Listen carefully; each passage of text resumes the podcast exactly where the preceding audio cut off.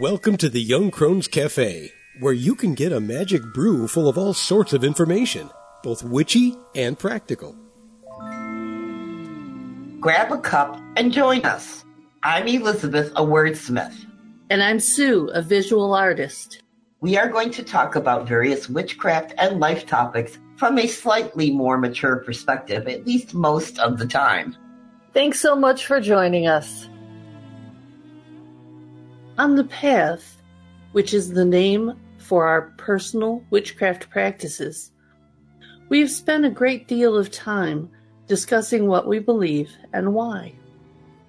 These conversations led to the writing of a book full of information about our tradition. We call these thoughts kernels because they are the start of much bigger ideas. We thought we'd share some of these with you, so Today's metaphysical kernel of thought is the five elements.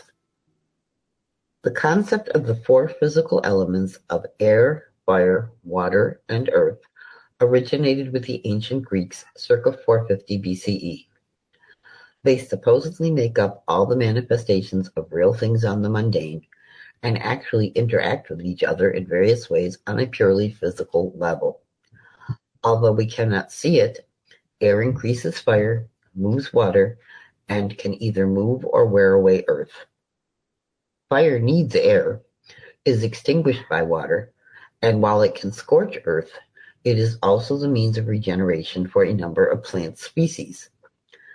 Changes in temperature affect the physical state of water and it can be moved, heated, or cooled by air, is transformed to steam by fire, and both moves and nourishes earth. Earth is changed by air, fire, and water in varying degrees. These are also the traditional elements associated with witchcraft, and they are the ones we work with on the path. Each of them has correspondences that are used as part of our practices.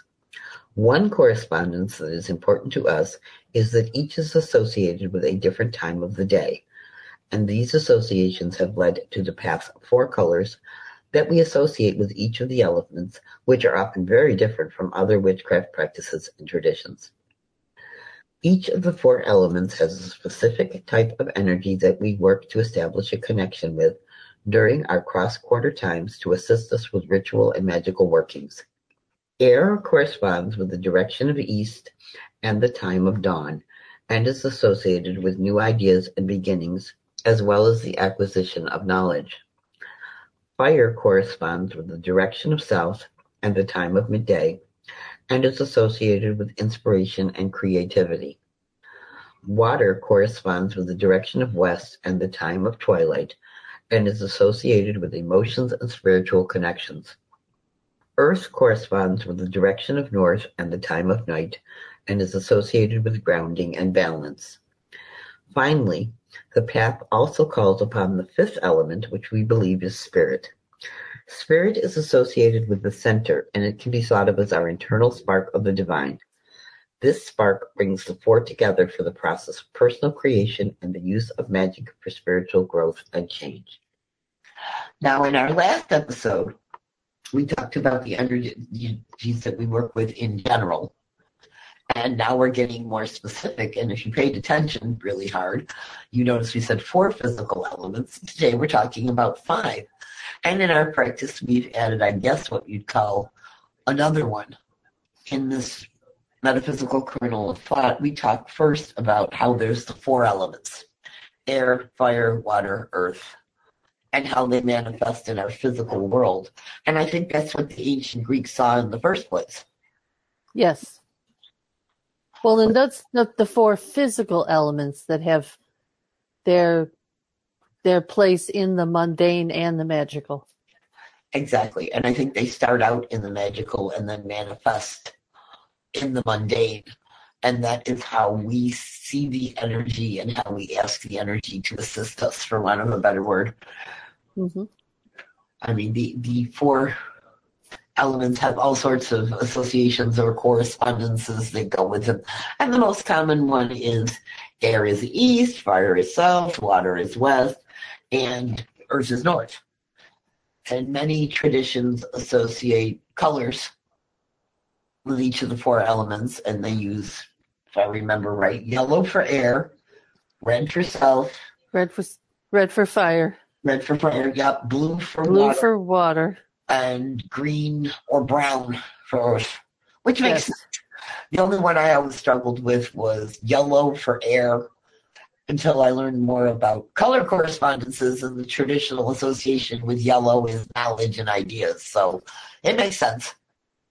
Well, and I I have to admit that for the first few years, all right, a number of years, I didn't know any different. And that was the only information that was available. And I hadn't yet emancipated myself to even think that I could come up with different colors. You know, Mhm. And I think, that's just how it is. well, we, But that's how I thought it was. I agree, because many of the, or one of a better word, Magic 101, Witchcraft 101 type books, those are the associations that you're given. So you kind of take it as gospel and go from there. And I think a big takeaway from this should be that people have the right to figure out their own associations with anything or correspondences. Mhm. You have to do what works for you and then go from there and see if try it out and see if it works and if it doesn't try something else until you find what you're comfortable with i mean we came up with our associations for colors and things more based on the time of day and when you think about it the four physical elements as you start with air as dawn and go around that compass rose circle as it were Mhm. each of is associated with a different time of day as well. I mean, you can go on forever finding correspondences for the elements. Yes. And I have struggled at times wondering because I wonder if other people who practice in different areas, if they orient the direction that they associate each one with, with something different, like in the southern hemisphere. I wonder if north is fire and south is earth kind of thing. hmm And I The know yeah, the the actual element might not necessarily the the element and the correspondences, but the or the colors, but yes, the direction depending upon what hemisphere you're on and and those types of things that could change. Yes, exactly. Now, for us, I always wondered if maybe North should be associated with water. I mean, we live in upstate New York, so we're right under Lake Ontario, as it were. So we have a bunch of water to the north, but then we also work very closely with the energy of the Genesee River, which flows into the lake where we live, if you've ever seen a map of New York State. And it's weird because the energy of that flows south to north and it's only one of two rivers in the world that does that. So we really kind of have water all around us. Mhm. So it kind of stuck with the more traditional in that respect. And I think, as you said, we, we start out talking about how the elements are part of the mundane world. The ancient Greeks kind of divided in, them into these four categories and they've Mhm. kind of stuck with us ever since in those terms. And when you think about it, different combinations of those four mundane elements do kind of make up everything around us Oh, and us.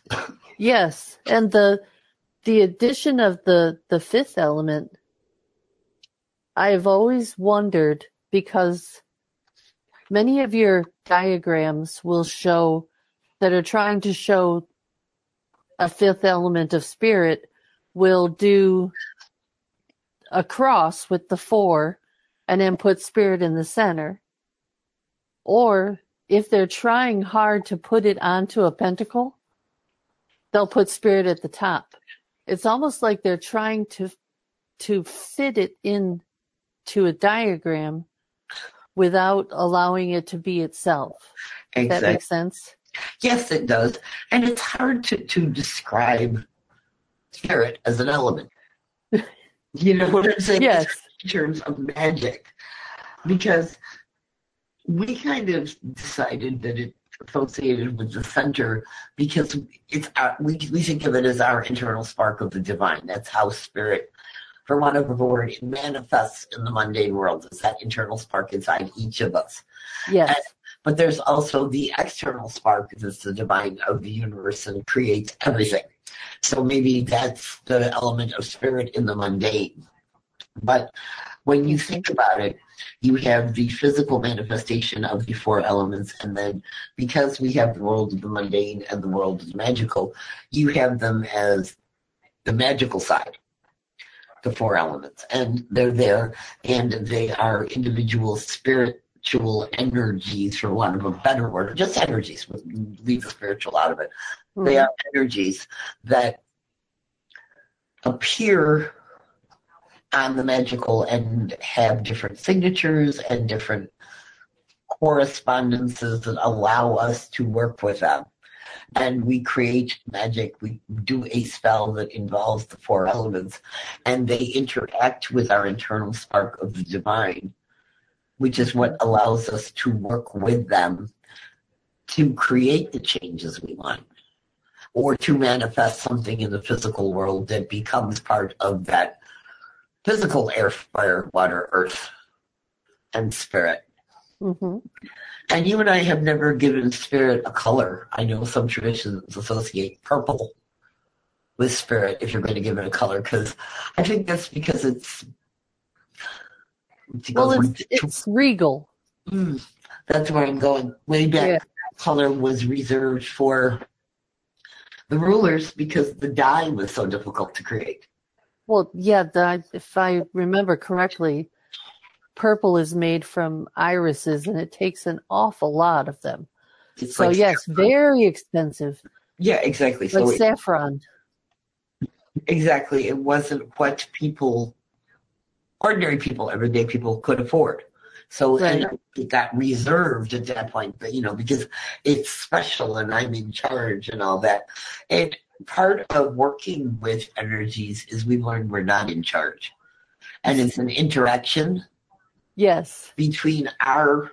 It is a dance. Yes, uh, that's a good way to describe it. It is a dance and it is our spiritual energy reaching out to their energy. So it's very, di- and it's very different because we're mm-hmm. human and they're not. Energy is not most of the energy that we work with is not human because it's different. You know, if you talk about. Well, hmm. if, when you talk about it that way, I see the human aspect is our mundane aspect. That's our carbon unit. And that is how we interact with not only with the mundane world, but how we can interact with the magical world. It's I, the go between. Yes, I think that's a really good way to put it. And because our carbon unit, as you put it, contains our internal spark of the divine, mm-hmm. the magical energies recognize us. Yes.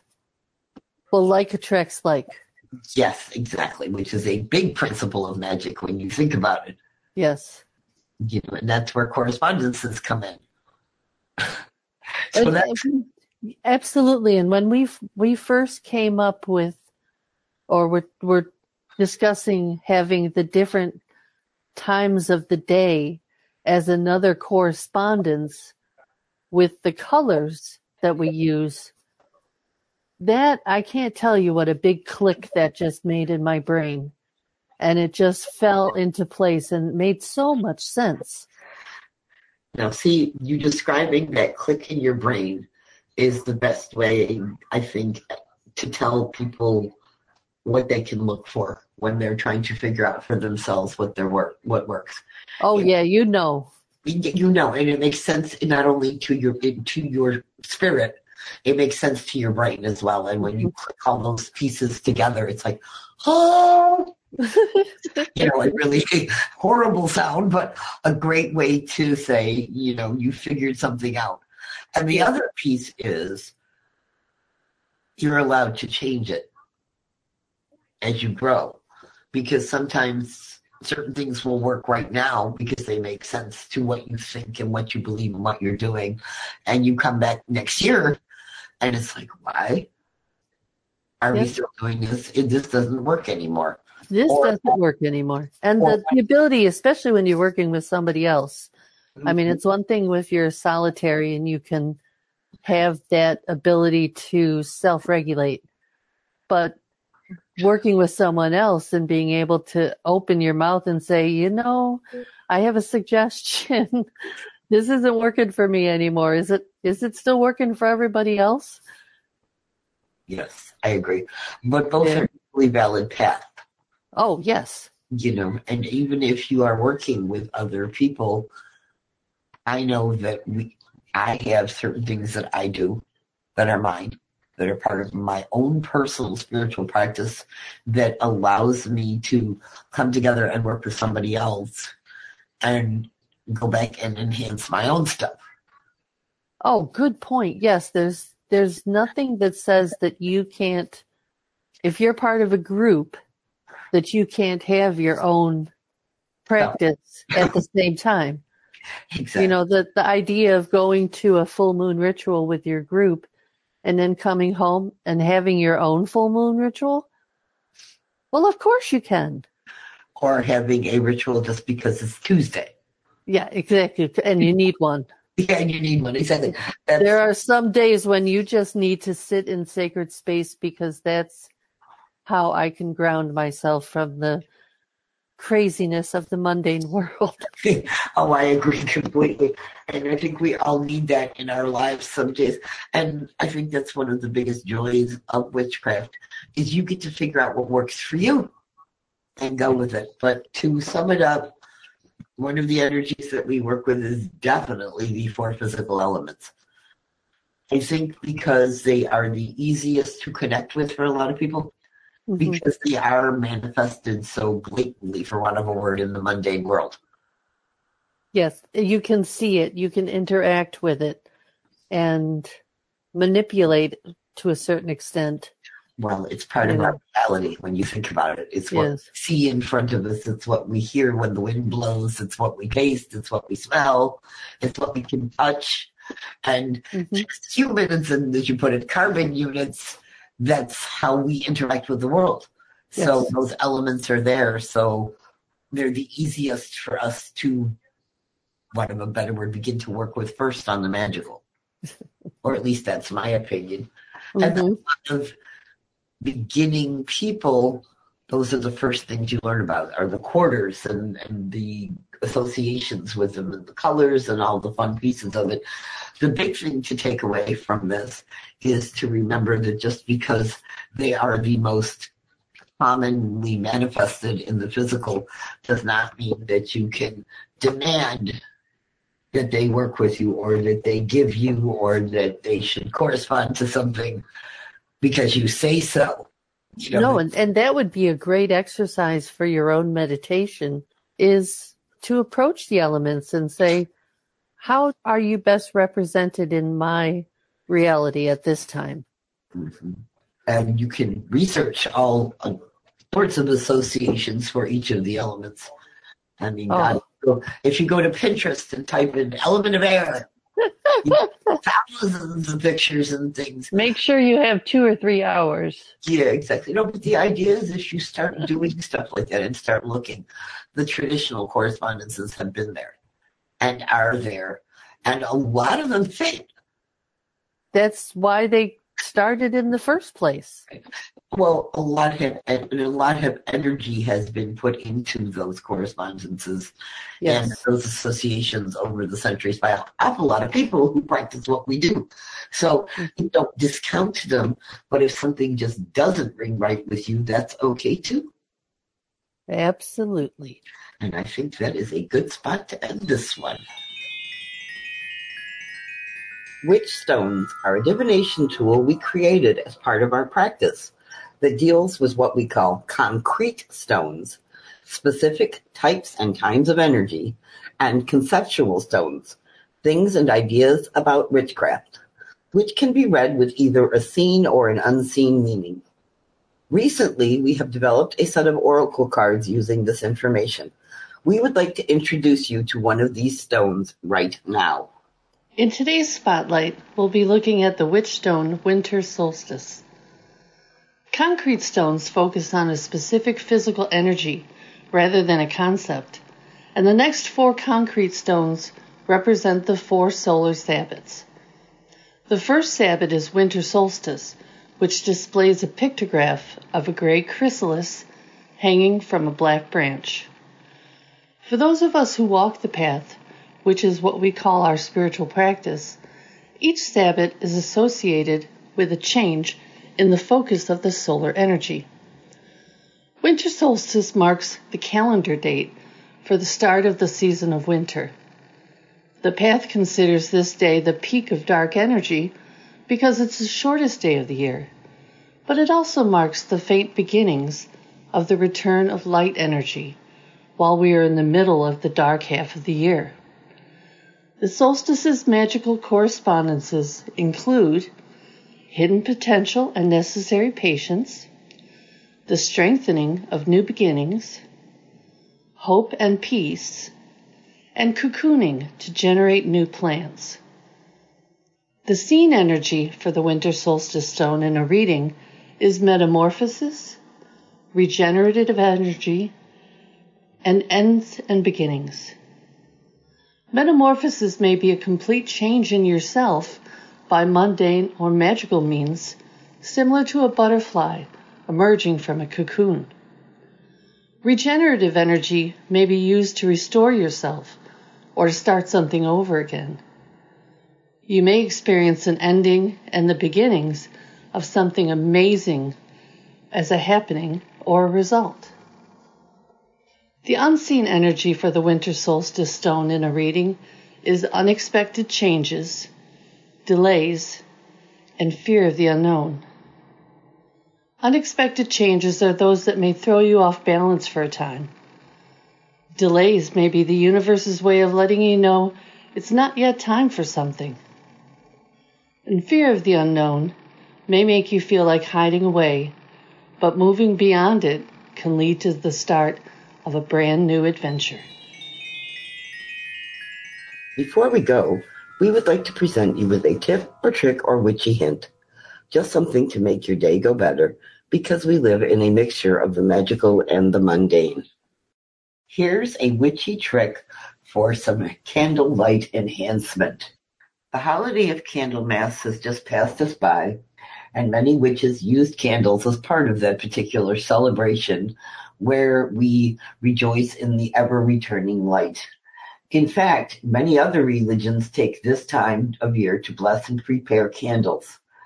Here's a quick idea if you want to prepare some of those miniature tea lights, you know, the ones that come in bags at any big box or dollar store, for various magical purposes to have on hand, and it takes a lot less time than you might think. First of all, consider what you might use these little tea lights for. For instance, I like to prepare a bunch that are full of calming energy for myself for when I come home after being on the road for hours at a time, driving kids here, there, and everywhere, or when I have to make a bunch of business related phone calls.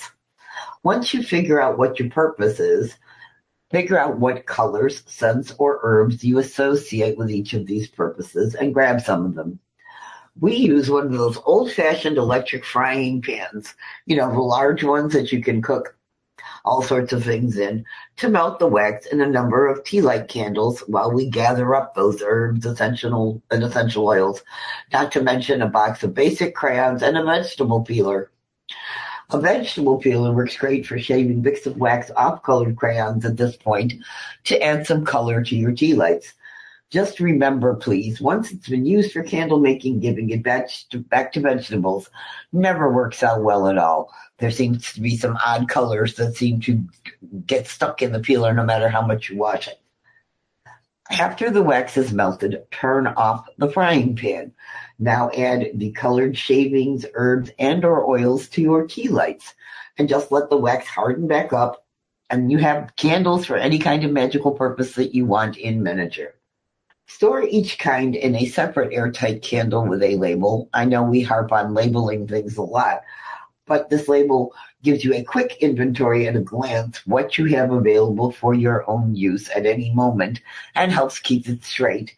And These airtight containers help keeps any scents or herbs that you have added fresh.